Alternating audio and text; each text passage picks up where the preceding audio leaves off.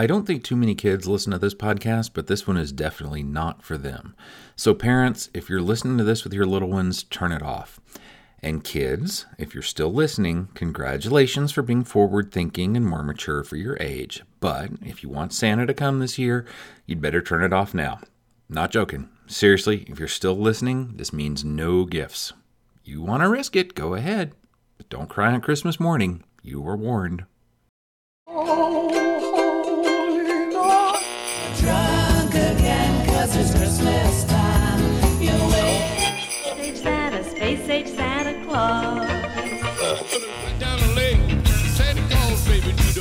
All day. The most important question of our time is Do you see what I see? What No, seriously. Is your red the same red as my red? Or is it green or blue? Do you see what I see? This qualia is driving me insane cause perception happens in the brain. Our experiences even the same. Oh. Welcome to the Weird Christmas Podcast. I'm Craig Kringle. No, little Billy, Santa isn't the one who puts your gifts under the tree. That's us.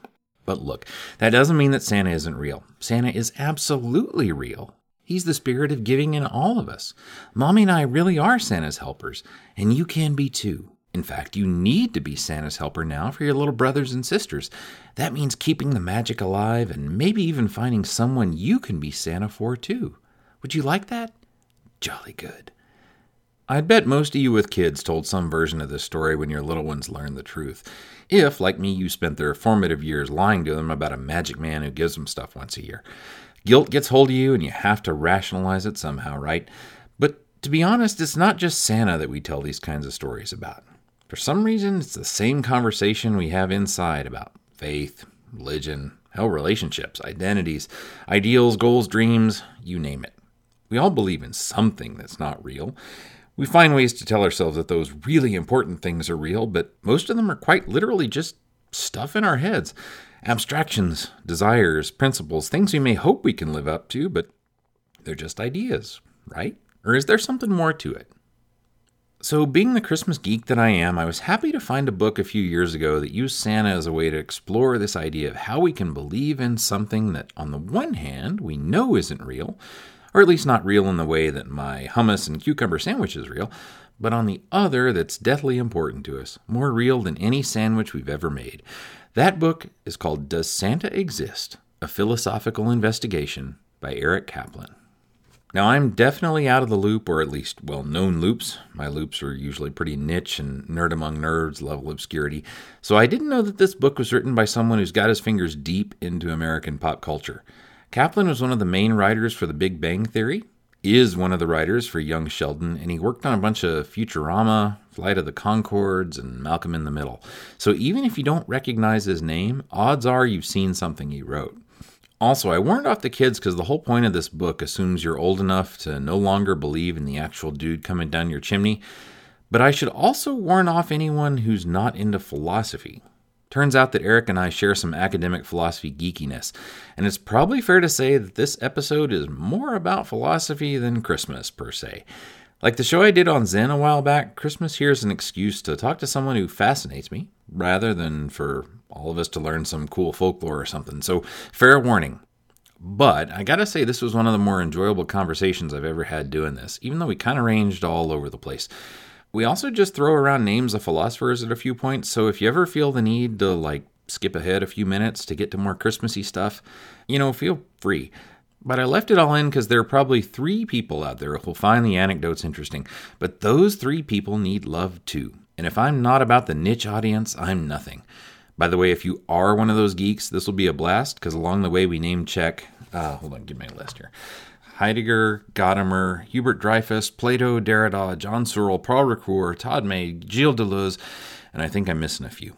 Still, I hope you'll be intrigued enough to go check out his book, which has been out for a few years, but I think it really needs more love. It'll get you to think about what you mean when you say you do or don't believe in Santa Claus, and many more things along the way. It'll also give you faith that at least some of the people writing big time network shows have a bit more going on in their heads than you may assume. Anyway, it's just it's a weird episode. Sorry I didn't fun facts about Christmas history, but I'll get back on topic next time. Book had Santa in the title. I read it, realized it was about other cool stuff I'm also into. Turns out I think the author's pretty damn cool, so we had fun talking. There. Now, I didn't really edit our conversation. Usually, I cut up my talks with people to make things go in a pretty step by step order. With Eric, I just kind of hit record at some point because we'd just been talking for a long time and it seemed fake to go, like, okay, let's pretend we just started talking. Quite unprofessional, but quite fun. So I'd initially asked him what got him interested in philosophy, and we were sharing stories about our family's religious situations growing up. He talked about how his family was very insistent about being as logical as possible, and I was talking about being raised as a Unitarian Universalist. And here we go. Them, I think part of the reason it was interesting was they were both, I think they were both raised, it was Methodist, as I recall. And for them, it was, it was very much striking back against a lot of the, the things that, um, they had been put through as kids. Their their families had been pretty strict, and you know Sunday school was always terrifying for them in the stories they tell. So to them, it was very much sort of they were too old for the hippie movement, pretty much, but that was their way of being involved. so It's a little bit like uh, cult deprogramming for them. Yeah, yeah, exactly. I think that's right. And honestly, I feel like having been around Unitarians my whole life, it's often a good it's a transition place where the the people who stay there the whole life their whole lives in Unitarian churches are usually more people like me who were raised in it. But the vast majority of people in those churches are coming from uh, families that have been very strict and very religious, and they're coming out of it. So you'll get a lot of people who are like, "Yeah, my whole family's Catholic and very strict, but I don't buy it, and so I found this place." And then they kind of come to terms with whatever tradition they've been raised in, and they go back with with a sort of broader or different thing, or saying, "You know, that's that's just where I feel comfortable as far as part of a community, but it may not be what I actually believe anymore." So that's pretty normal for Unitarians, uh, for the churches, the population of it. But Yep. but yeah, so so no, but as far as the Christmas stuff, uh, you know, that actually kind of leads back to one thing growing up. The reason I got, I've always been a huge Christmas fan, and I think part of the reason was it was the one time of the year where I was encouraged to believe in magic. you know, and it was in the the rest of my family was all very sort of militant humanists in a lot of ways, but we still celebrated Christmas, and so it always kept this magic to me. And it was the one time where it seemed like the whole world kind of helped confirm those beliefs a little bit. That you go out and everybody's sharing the images, and there's songs and stories, and everybody has the same stuff and the same stories, and and all the things that are wonderful that you're supposed to believe seem to actually be confirmed by the world. So Right. that that kind of stuck with me, and and now all the strange stuff that's with it is uh, that's just added fun because Right. it's a, it's another way to find some magic in in that. So so yeah, so I do. I talk to people who are into the history, and there's a lot more stuff coming out now about European traditions, and Krampus has gotten famous, you know, in America now. So you'll hear a lot of stuff about the Christmas demons and Christmas devils, Right, right, right. talking about them. But yeah, so um, so that's how I read your book. Actually, just just buying up every book about Christmas Oh, good. and saw it originally and didn't honestly didn't really know what it was about but i was thrilled that it looked like philosophy and christmas because i think there's really only there's one collection of um, it's one of those you know pop philosophy books that they have where it's like the you know something in philosophy so yeah And it, does it have an interesting amount of northern paganism in it? you mean christmas or or when they talked about that book Christmas. Oh yeah. Oh, definitely. Okay. Um, in fact, I think if you look at the actual traditions of of the images and what most people do, uh, there's really more of that in the way that that American Christmas and especially the the big places in Europe where it's celebrated, you can trace a lot of the stuff way back to even Saturnalia. I mean, just official sort of Roman winter celebrations in a lot of ways. I mean, that's where the ivy and the holly and all that comes from.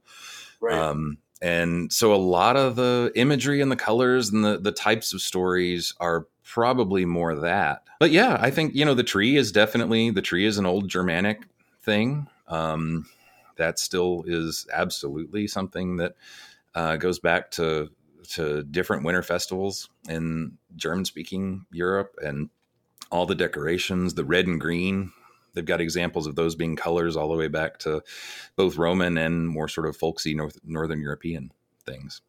So it's hard to tell what's exactly, you know, true old German, you know, tribal stuff and what's Roman at this point because it all got so mixed up at the time. makes but yeah.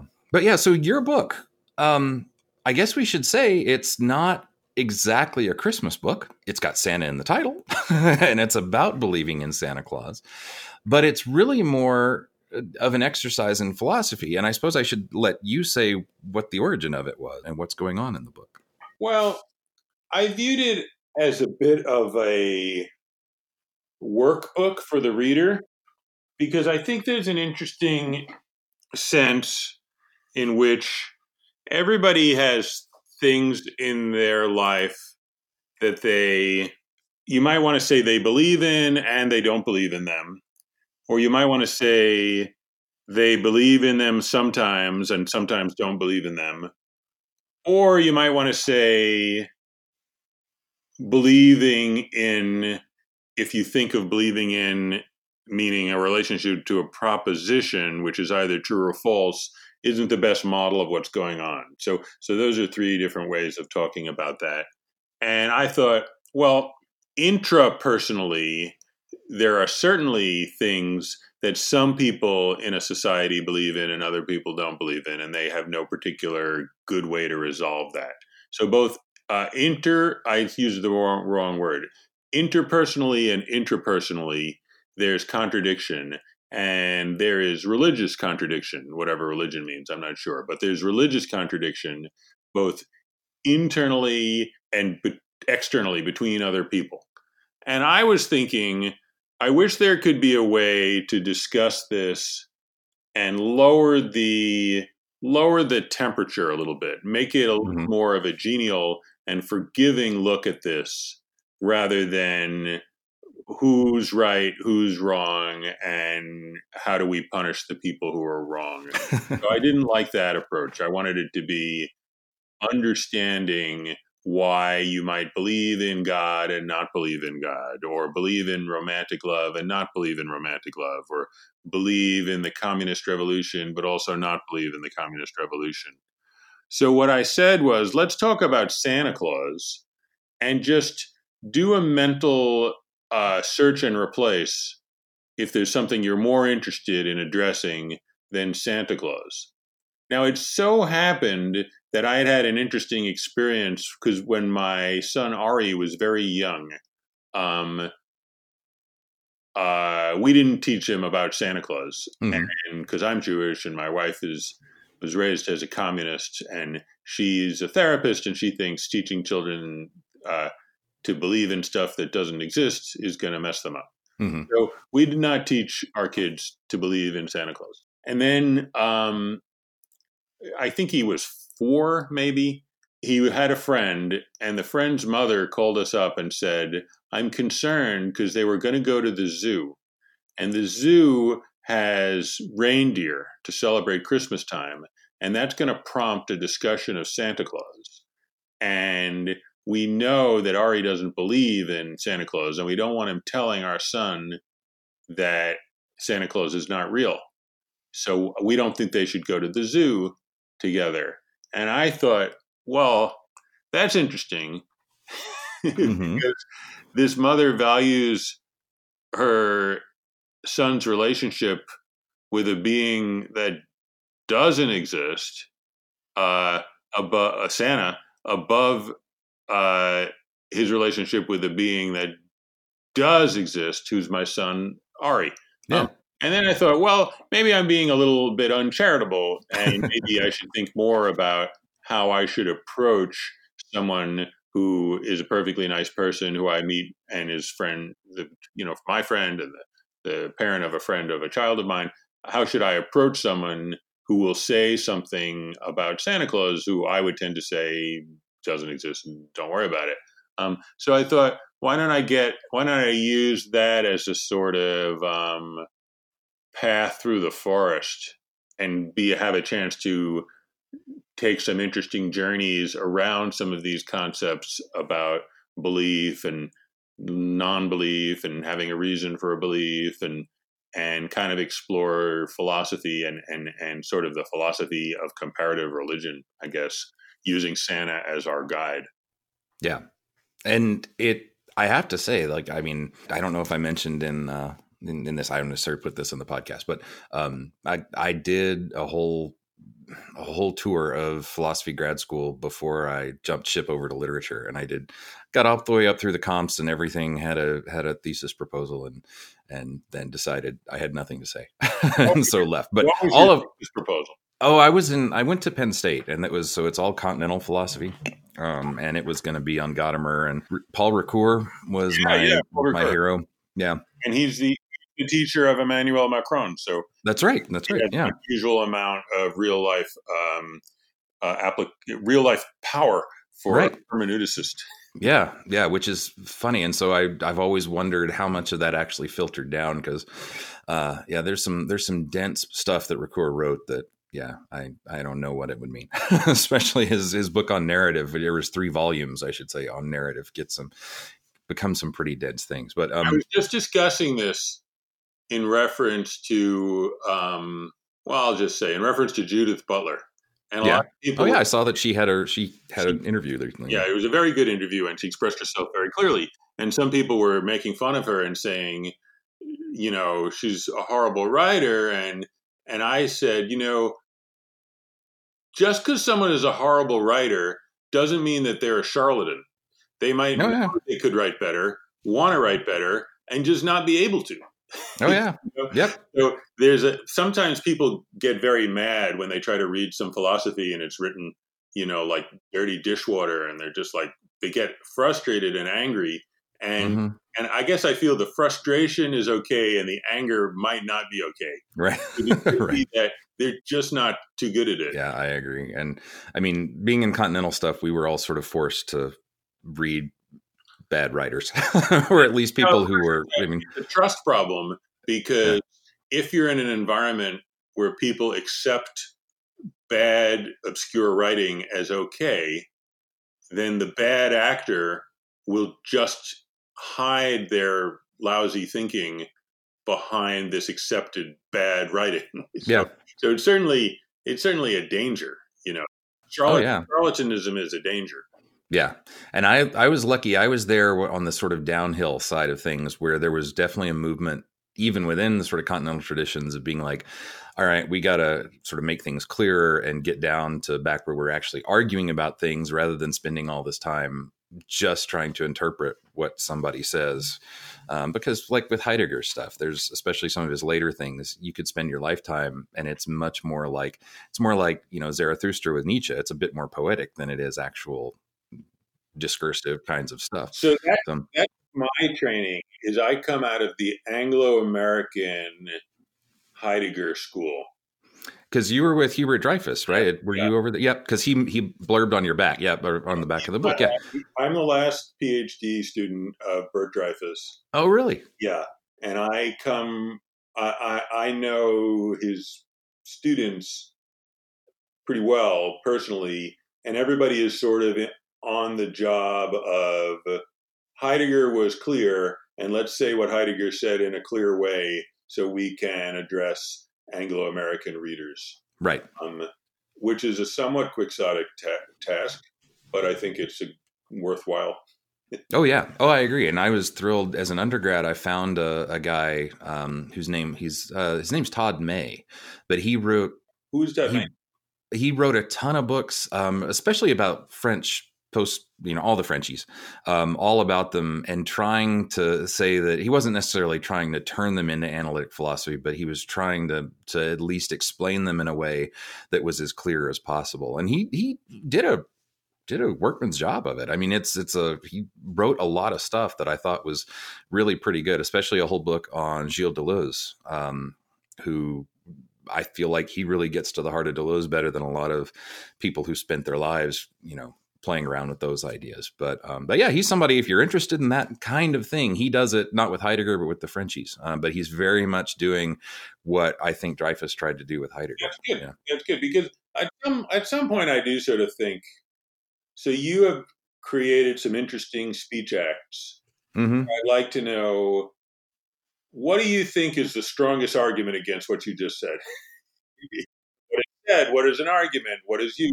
Me, I, I, I quickly lose patience for it because I said like we we are all busy.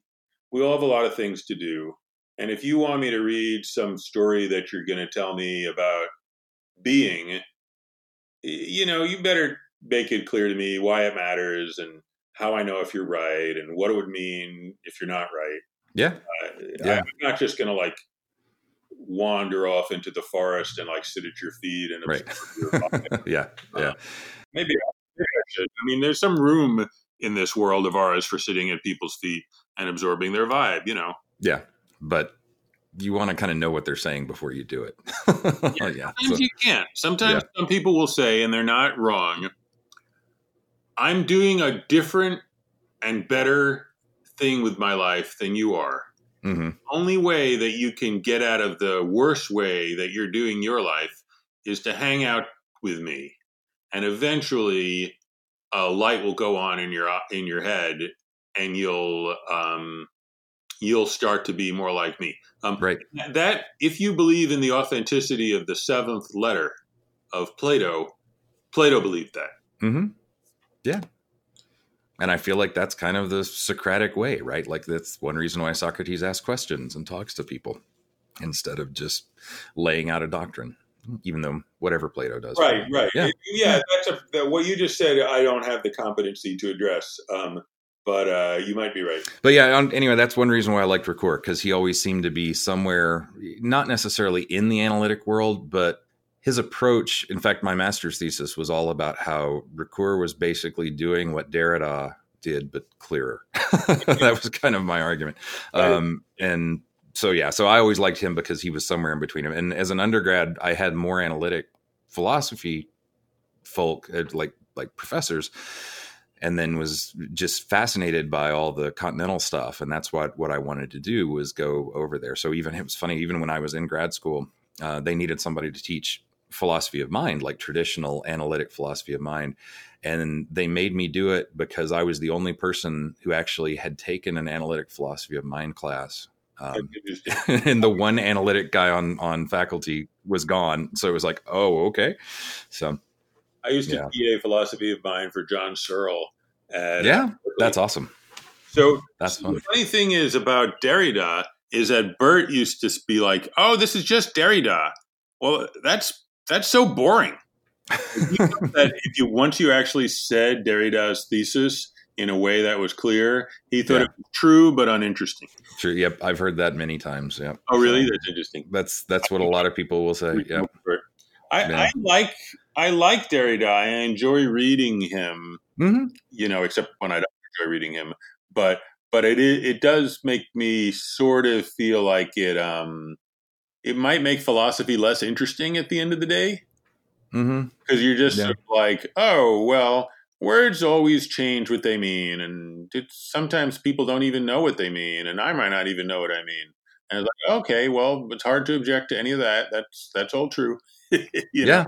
Yep. And I used to. I got to where I enjoyed Derrida more once I was just more familiar with the philosophy that he was talking about because then it's fun. Then you're actually like oh yeah i've read this dialogue lord only knows how many times by plato just you know and taught it. And now i can see what he's playing with it and doing all these fun things. But it's not necessarily making any claims strong know claims I- about it. I wish um, somebody would take Derrida and break the interesting insights out of the theoretical framework and just make it like one of those Derrida thoughts of the day calendars.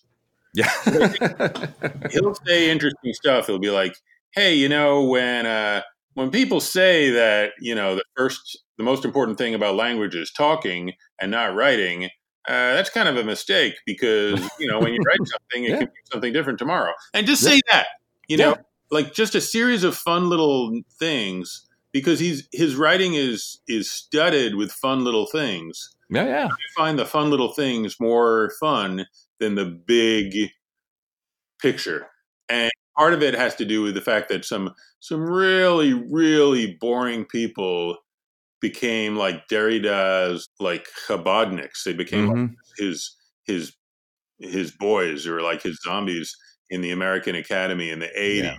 And they were the worst. They were really boring and also really doctrinaire, where anything, Mhm. anytime you brought up anything, they're like, well, you know, you know who had something interesting to say about that that showed that your question makes no sense? Who? Derrida. Oh, what a Right. surprise. You know? Yeah. yeah. So those, those people were literally a pain in the neck. But I think the master was better than the disciples. Yeah, I would I don't agree. like that movie of about him, although I think it's a little bit too hagiographical. It's a little bit too much like Derrida, isn't he great? Isn't he right. Good And- looking. Doesn't he have a fun life? You know, and I would have, I almost have preferred like a, a little bit more of a down and dirty, like realistic portrait of him because he seems like an interesting dude. hmm I agree. Is that the one where the the person says, "What do you have to say about love and traditional ideas that people turn to philosophers for?" And he's like, "Nothing." like Well, I think a good that's answer. yeah, That is a good answer. It's not, it's Yeah. not honest, but right. yeah, yeah. But um, but all of that was sort of a, a way to say, like, one thing I really like about the book is how you take all these honestly pretty heady philosophical approaches to the question and not just because of Santa, but the way that you're you're talking about it makes them really approachable. So it's not dry thesis. It's really saying, okay, if you're, I mean, I guess we could call it applied philosophy in certain ways. That that it's worrying about these questions and trying to find ways to deal with them and pointing out along the way the problems with certain approaches. And that's kind of how it's broken up by like you have a section on logic, section on mysticism, a section on comedy and then you get to to some of the sort of actually get to I think where you're going with it. But I like that cuz you you sort of move through different ways you can deal with these problems of sort of believing in something or wanting to believe in something but knowing that it's not literally true or or at least whatever literally true means. Um, but it's just successful. I just wanted to say that at the very least. Did people start to respond to you and and really give you some feedback in about the issues that you were hoping that they would? Like, have you had people really uh, react to the book and kind of agree with you or want to argue about it more? um, the book is very popular in China. Oh, Um, for some reason that I don't know. Um, interesting. I every now and then somebody will email me and be like, "I read your book and I really dig it," um, and they'll want to start a conversation. Those people are few and far between. Um, and when I did a uh, a radio tour, one of the thing that things that surprised me was the sort of um, like the sort of own the libs people hmm seemed to like it because they they thought what I was saying was heck yeah I believe in Santa Claus and if you don't go to hell. Like that's how they picked up on it. Interesting. and they were like yeah we can believe whatever we damn please and if you don't like it shut up. Like that so they liked that. So then that was sort of the slightly Alex Jones-ish QAnon-ish uh, side of the American religious spectrum and then there were, you know, people on NPR. Arun Rath liked it. Um, there were there were certainly people who were sort of more simpatico with me who liked it too. Um, so yeah, it was it was not a bestseller, but there were people who seemed to respond to it. Sure. That's I would not have. It, it almost seems to me like that that group who thinks it means we can believe whatever we want to didn't read it or didn't understand that's exactly. certainly. It's Yeah. certainly possible that um, that they they were just handed this thing, which is like, hey, it's a guy who kind of says it's okay to believe in Santa. Let's have him on the show. you know, Gotcha. Yeah. that could have Yeah. happened. That's a that's a cynical and almost certainly true insight.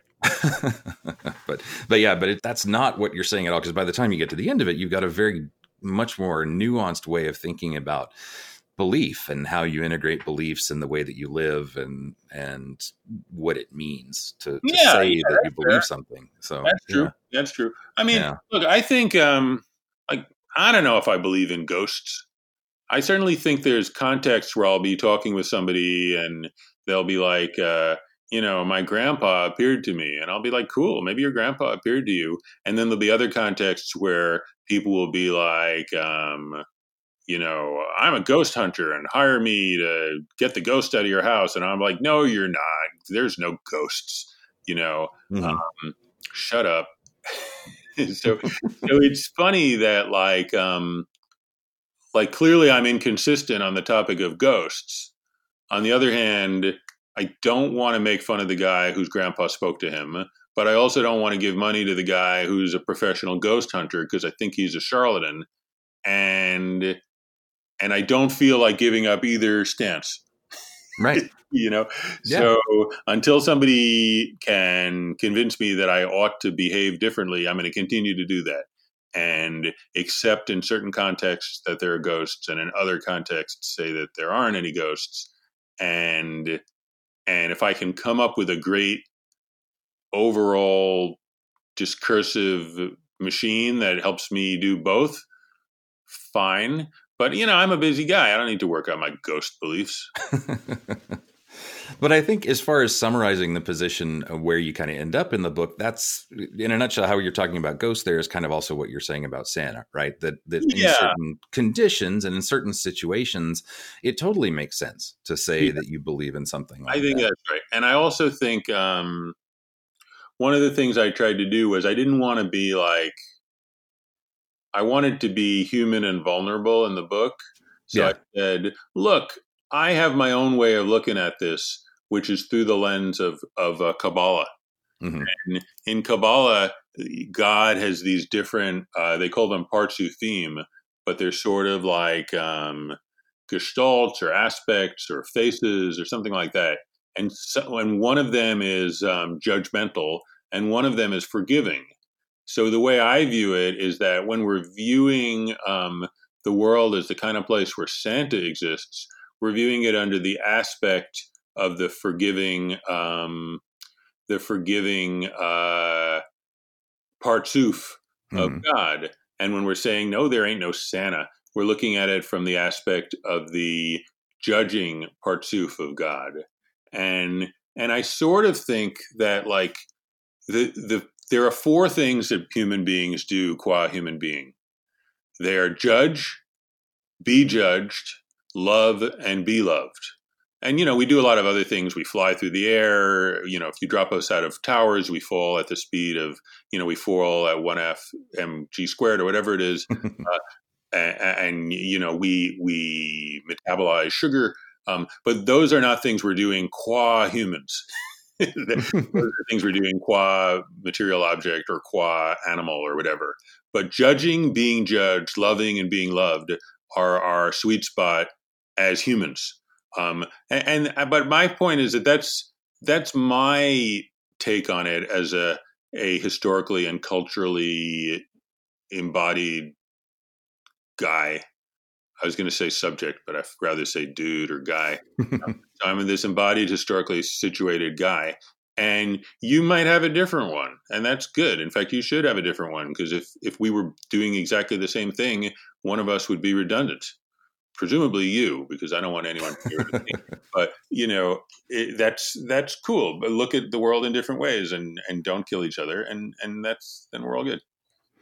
That's kind of cool. This is a smaller point, but I did want to ask about the Kabbalah part because when, like you said, you're coming at it from at times using that Kabbalistic um, approach, but it it seems like what's nice about the way that you talk about what Kabbalah means for you is that it sort of has built into it that kind of I don't want to say perspectival because I think in philosophy circles that has sort of all kinds of baggage with it, but but it is kind of that. It's almost like a little bit more of a pragmatic um, approach to the world, which says that yeah, the world does have sort of different ways of of being in it or approaching it or something like that, and we just move we move between them a lot all the way. Well, one of the ways I like to think of it is that our relationship with the rest of the world is an erotic one.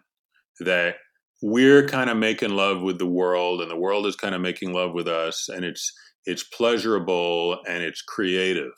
Um, so the idea that the way to have the best knowledge is to not care about anything, not be involved in anything and try to act as if you have no nothing pleases or pains you and there's nothing you want is a mistake.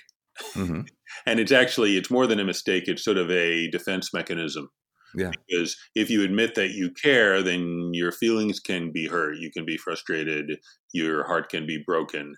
Um, and once we give up on the idea, this is what in the Kabbalah they call the tree of life approach. Once we sort of think, well, I'm a like a a living organism and I'm part of this ecosystem, and that includes other people who think of things in different ways. And even my thinking is a sense like a green shoot that my my head is is sending out towards the sun, you know, and even the sun has its own deal, you know. Mhm. Then, then I think these issues become a little bit uh, easier to deal with. Um, and you'd be like, why should two people think have two different religions? And it's like, well, why should there be an elephant and a parrot?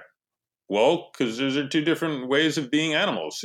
you Yeah. know, why Yeah. wouldn't there be an elephant and a parrot? Okay, well, why wouldn't there be people who are atheists and people who are theists? Well, there would be, and there are. Um, so that's what I think. I don't know. That's interesting. It's actually In my defense, you asked. I yeah, absolutely. No, and what's fun to me is that it's I, I've gotten interested in Hinduism a lot lately, and and it actually rings true with a lot of things. And I I could see some people I've been reading sort of say that, uh, and just instead of calling it Kabbalah, call it Hinduism. Oh yeah, the- it's, very if you look interesting. Yeah. like if you look at um, tantric Buddhism and Kashmir Shaivism in particular, Hmm. they are darn close to the Kabbalah. That's pretty cool It is pretty cool. because Um, I never I have to admit I know less about Kabbalah than I know about a lot of some of the other stuff. So. Yeah. It- Yeah. And the other thing is, have you ever read the Yoga Vasista? The which one? The Yoga Vasista. Uh, no. Oh man, you got to read the Yoga Vasista. It's, it'll blow your mind. It's fantastic. Um, All right. I think I know what that. I'm gonna gotta write it down. Okay, cool. All right. Unless it's something I know by a different name or something like that. But so yeah, when you, I did like that idea of sort of an erotic relationship with the world because I do know a couple people who are going to think about that in Santa Claus and be very excited. So Who are these people? Are they weird? there are people who are listening to this or will be listening to this. Yeah. Who, uh, yeah, I, I get a, there's a fun cast of characters of people. relationship with Santa Claus? Yeah, there, there's, I do, I have gotten in. There, there's a lot of when you call yourself weird something or other, you, you okay. find you find fans of all kinds of strange things. So yeah, so people have let me know that there is a there, there's a strange fetish world of holiday people out there that I had no idea existed, and um, it doesn't surprise me now that I know, but it's yeah, it's there. Um, so so one thing that that we had mentioned in email and that we kind of talked about, and you said might be an interesting thing to talk about, was the idea of there being a kind of um, special holiday time or holiday temporality as opposed to sort of every day.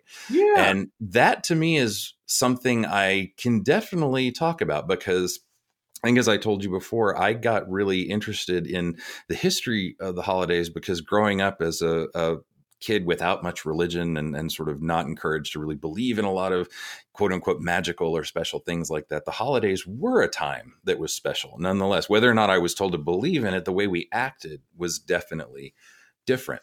yeah. And You know, Heidegger talks about the concept of a mood, yeah, oh, yeah. and a mood, it, like Heidegger's basic metaphilosophical point, at least in Being and Time, is that we over subjectivize phenomena and thereby misdescribe them.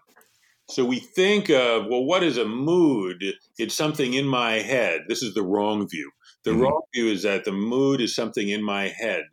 But if you think about it, that's wrong. Because if you go to a party, the the mood is not in your head, the mood is in the party. And you get sort of tuned to the mood, or you become open to certain phenomena because of the mood of the party. And it's not something that's in your head. It's something that that the party carries with it. Um, so a party, I mean, obviously there are Christmas parties, but a party is almost like its own kind of temporality. There's party temporality versus office temporality, and a holiday is almost like the culture as a whole decides to have a party on a particular time of the year. Um, so the mood of a holiday is different from the mood of a workday, and uh, it's got a different temporality. You experience yourself different, differently, different, different sorts of life are open to you. Uh, the I I'm now on this thing which I made up last night about the judging and the the um, the judging and the loving. The breakdown, the, the the mix of loving and judging is different. Mm-hmm. or Yeah, it's yeah. more loving, it's less judging. Um, and that's a Christmas kind of mood.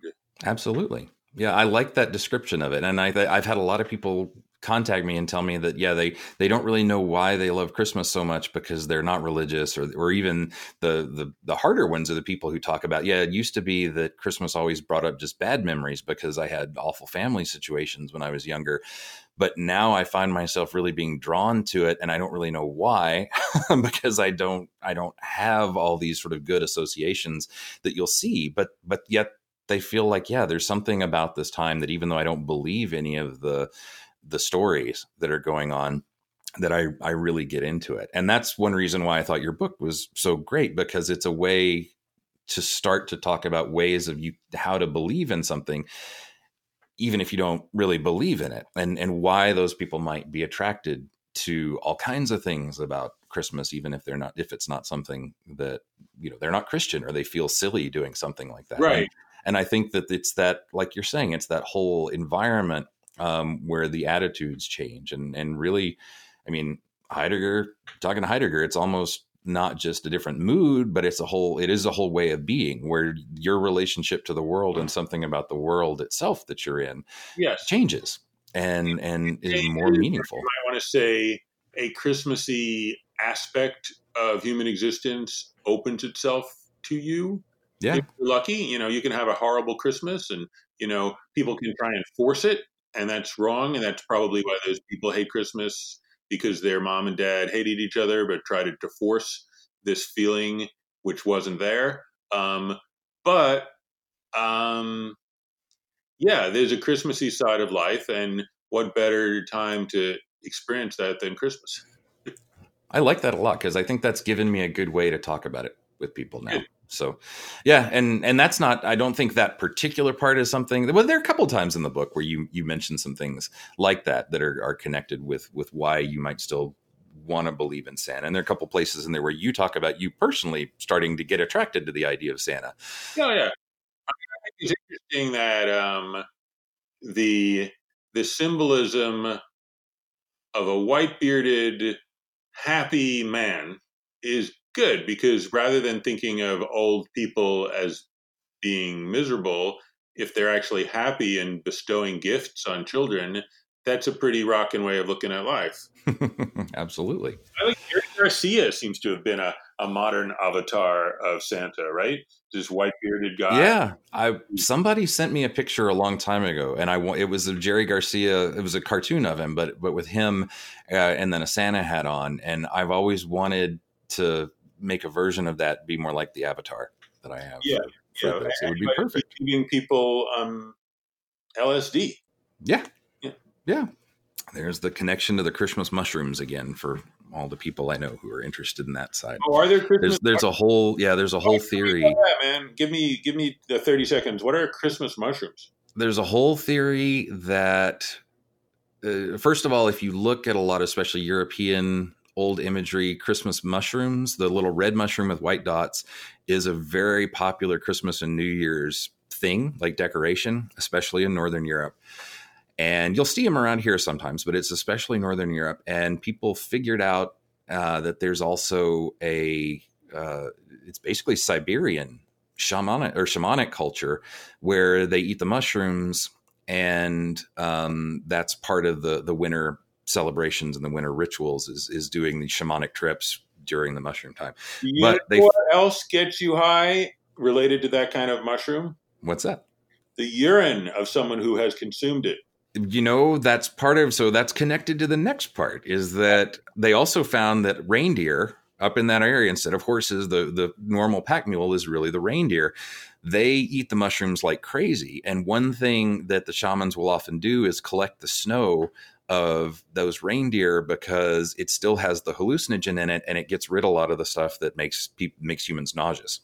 So drinking reindeer pee for their mushroom juice is a Christmas celebration in Siberia.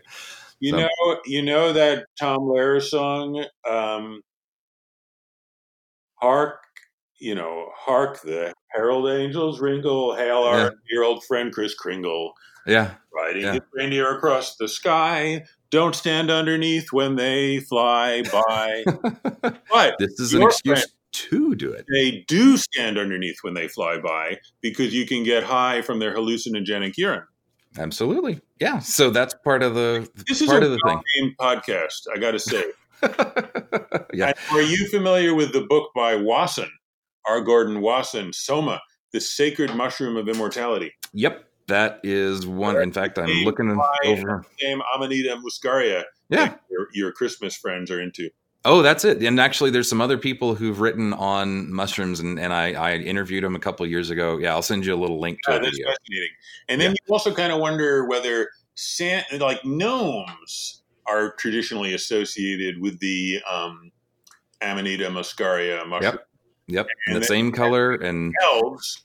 So, of course, yeah, and playing this game, there are no rules. So, Oh yeah, oh totally. And and there's the a lot of the there are pictures of some of the shaman from that area who do wear fur coats that are dyed red with often white trimming on the outside. So of course that's where Santa Claus and Wow. another guy talks about evidence that that part of the way you get into the houses during that time of the year is you have to climb through the chimney on top because snow has covered everything. So yeah, there's people go nuts with it. Yeah, I'll I'll have to send you some stuff on it because Right. it's a Hey, it's interesting, and yet why are people who like it not interesting? I don't know. It's just a puzzle. but yeah, yeah. So Joe Rogan too, Joe on his podcast, he he did a whole thing about that a few years ago. I think he was the one who got it popular. Yeah, who who did the podcast?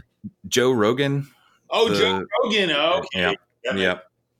Yeah, this was this was actually early in his thing, but it's it's always every Christmas it gets shown he gets really popular again. So, well, so I have to ask then: Do uh, you celebrate Christmas now? Do you guys do any Santa Yeah, Claus stuff? We we don't do Santa, but we do celebrate Christmas. We have a familial meal, um, and my wife is Romanian, and there's an awful lot of Romanian uh, traditional food um, that we eat. And of course, the on December sixth, I think it is, is the feast of Saint Nicholas, and then we put candy and treats in shoes. That's great. So the That's morning, great. Yeah. in the morning after the feast of Saint Nicholas, Saint Nicholas has come and left candy in your shoes. That's right. That's right. And a lot of my favorite old postcards are are ones showing that where Saint Nicholas is walking around. Um, but it's always funny in the postcards though, because instead of setting things in the shoes, he's got like a massive bag, and he's usually just dumping them on top of the shoes. So it's it's Yeah, not well, a very careful process. And we were talking about Kabbalah that um, the body is like the shoe of the soul. You know, Yeah. part of the soul is in the body, but um, much of uh, much of it is not in the body. It's sort of above and beyond and within and so forth. And it, it's always sort of intrigued me that like um, like philosophy is very much about shoes and bodies because there's sort of like there's this hard shoe that needs to deal with the earth and then there's our tender foot and and we need to get the two of them together. And i'd like to to offer a um a a plea or an apologia for the sock which is a piece of technology that enables the shoe and the the foot to get along more easily. Um and, and of course the sock is associated with christmas as well we hang it, Of it course. by the uh we, we we they're hung by the chimney with care in hopes that st nicholas soon will be there You didn't know that you were a Christmas philosopher after Well- all, in more ways than one. Not Well, just not know. just writing a book on it, but even there. well, listen, is there anything that you've got coming out right now or anything you want to plug or tell people to look out for? I want to plug other than does Santa exist? Um, well, look, I've got a. Okay, here's something. I had a um, an essay on the New York Times blog about um, about my dog. Um, Oh, and pe- people could do a search on that. I think the title of it is um, uh, "We Need a Trick to Feel Our Griefs, to Feel Our Joys as Deep as Our Griefs," and people might enjoy that. Um, I mean, I'm a television writer, and I'm always in the process of of trying to get television shows up and running. sure. But until they are up and running, I can't plug them because they might never happen. Right. So I cannot. I cannot really speak to that. I understand completely. I also just say I know most of them I think are are five years or so older, but you've got a whole collection of short little pieces on um, Hevria.com. I don't know I if I'm pronouncing I have it. short little pieces on Hevria. I have short little pieces on Eric Linus Kaplan WordPress blog. Oh yeah, your blog is great. Uh, Thank you. So I tend to put stuff there, although sometimes I'll be like, I should be saving these up and making them a book someday. What am I putting them on my blog for? But then instead of like in the middle of the night, sometimes I'll feel like the itch to write something and I can't control it, so I put it on the blog. So if you like hearing people talk like this, then you can go to the blog and read things like that. like That's great. Well, let's do a little fake goodbye, and I'll stop the recording and then chat for just a second. goodbye. Thank you. Have a Merry Christmas. you know that's even good right there. We'll just go with that. Let the raucous sleigh bells jingle, hail our dear old friend Kris Kringle, driving his reindeer across the sky. Don't stand underneath when they fly by. So, you just listen to two people who spent the better part of a decade being trained in the one forum in the world that's supposed to teach you to be as critically logical and rational as possible. And we made the wildest connections between disconnected things like Kabbalah and Santa, psychedelic mushrooms, and German phenomenology. But I think this was my favorite conversation I've had since starting the show. Eric, you're welcome back anytime. Doesn't matter the topic, we'll find some way to mix it with Christmas, and we can just go. I'm also going to go watch all of Futurama now. I watched it like back when it was on, but I've never done a binge. I think it's time. So, well, that was awesome. If you still like me and like what I do, you can support me on Patreon. Go search patreon.com slash weirdchristmas. Got a couple new signups since last time, but I don't really know if they wanted to share their names or not because the back end of Patreon is kind of weird, but thank you, truly. You can also give donations in increments of $3, the price of a coffee, at ko-fi.com, ko-fi.com slash weirdchristmas. Links to both spots are up at weirdchristmas.com. If money isn't your thing, but you want to help out, even a review on Apple Podcasts or your favorite podcast app is wonderful. And if you tell me you did it and want a weird Christmas podcast sticker, send me a DM, IM, PM, whatever, or an email at weirdxmas at gmail.com. Thanks again to Eric Kaplan, who you'll find online as Eric Linus Kaplan, uh, for talking to me about all kinds of stuff. Links to his blog and Twitter account are on the website, or just search Eric Linus Kaplan. The book again is called Does Santa Exist? A Philosophical Investigation, and I hope you'll check it out. The next show will absolutely be the stories, I promise. So, everyone who's asking, yes, it's almost done. But this year's just been hard to decide and hard to get all the pieces together, but it's coming. But until that one's done, take care of yourselves, folk. Especially watch out for the big man, and don't let Santa stuff you in his bulging, sweaty sack. Oh, hello there. I didn't see you come in, which is odd because I set up this microphone just to record. I'm Tim Babb from the Can't Wait for Christmas podcast, and I'd like to invite you to join us every month as we talk about the traditions, the music, the movies, the food, and the fun of the merriest holiday on earth. Plus, you'll help us answer some questions like what is the greatest version of Jingle Bells? Bing Crosby? Is Die Hard a Christmas movie? Yes. What is the best Christmas food? Well, everybody knows that one. Hey, imaginary listener, it sounds kind of like Kermit the Frog. Can you be quiet? If you give away all the answers, they're not going to listen to the show. Oh, right. Sorry. Anyway, that's the Can't Wait for Christmas podcast. New episodes on the 25th of every month, wherever you get your podcasts or at can'twaitforchristmaspod.com.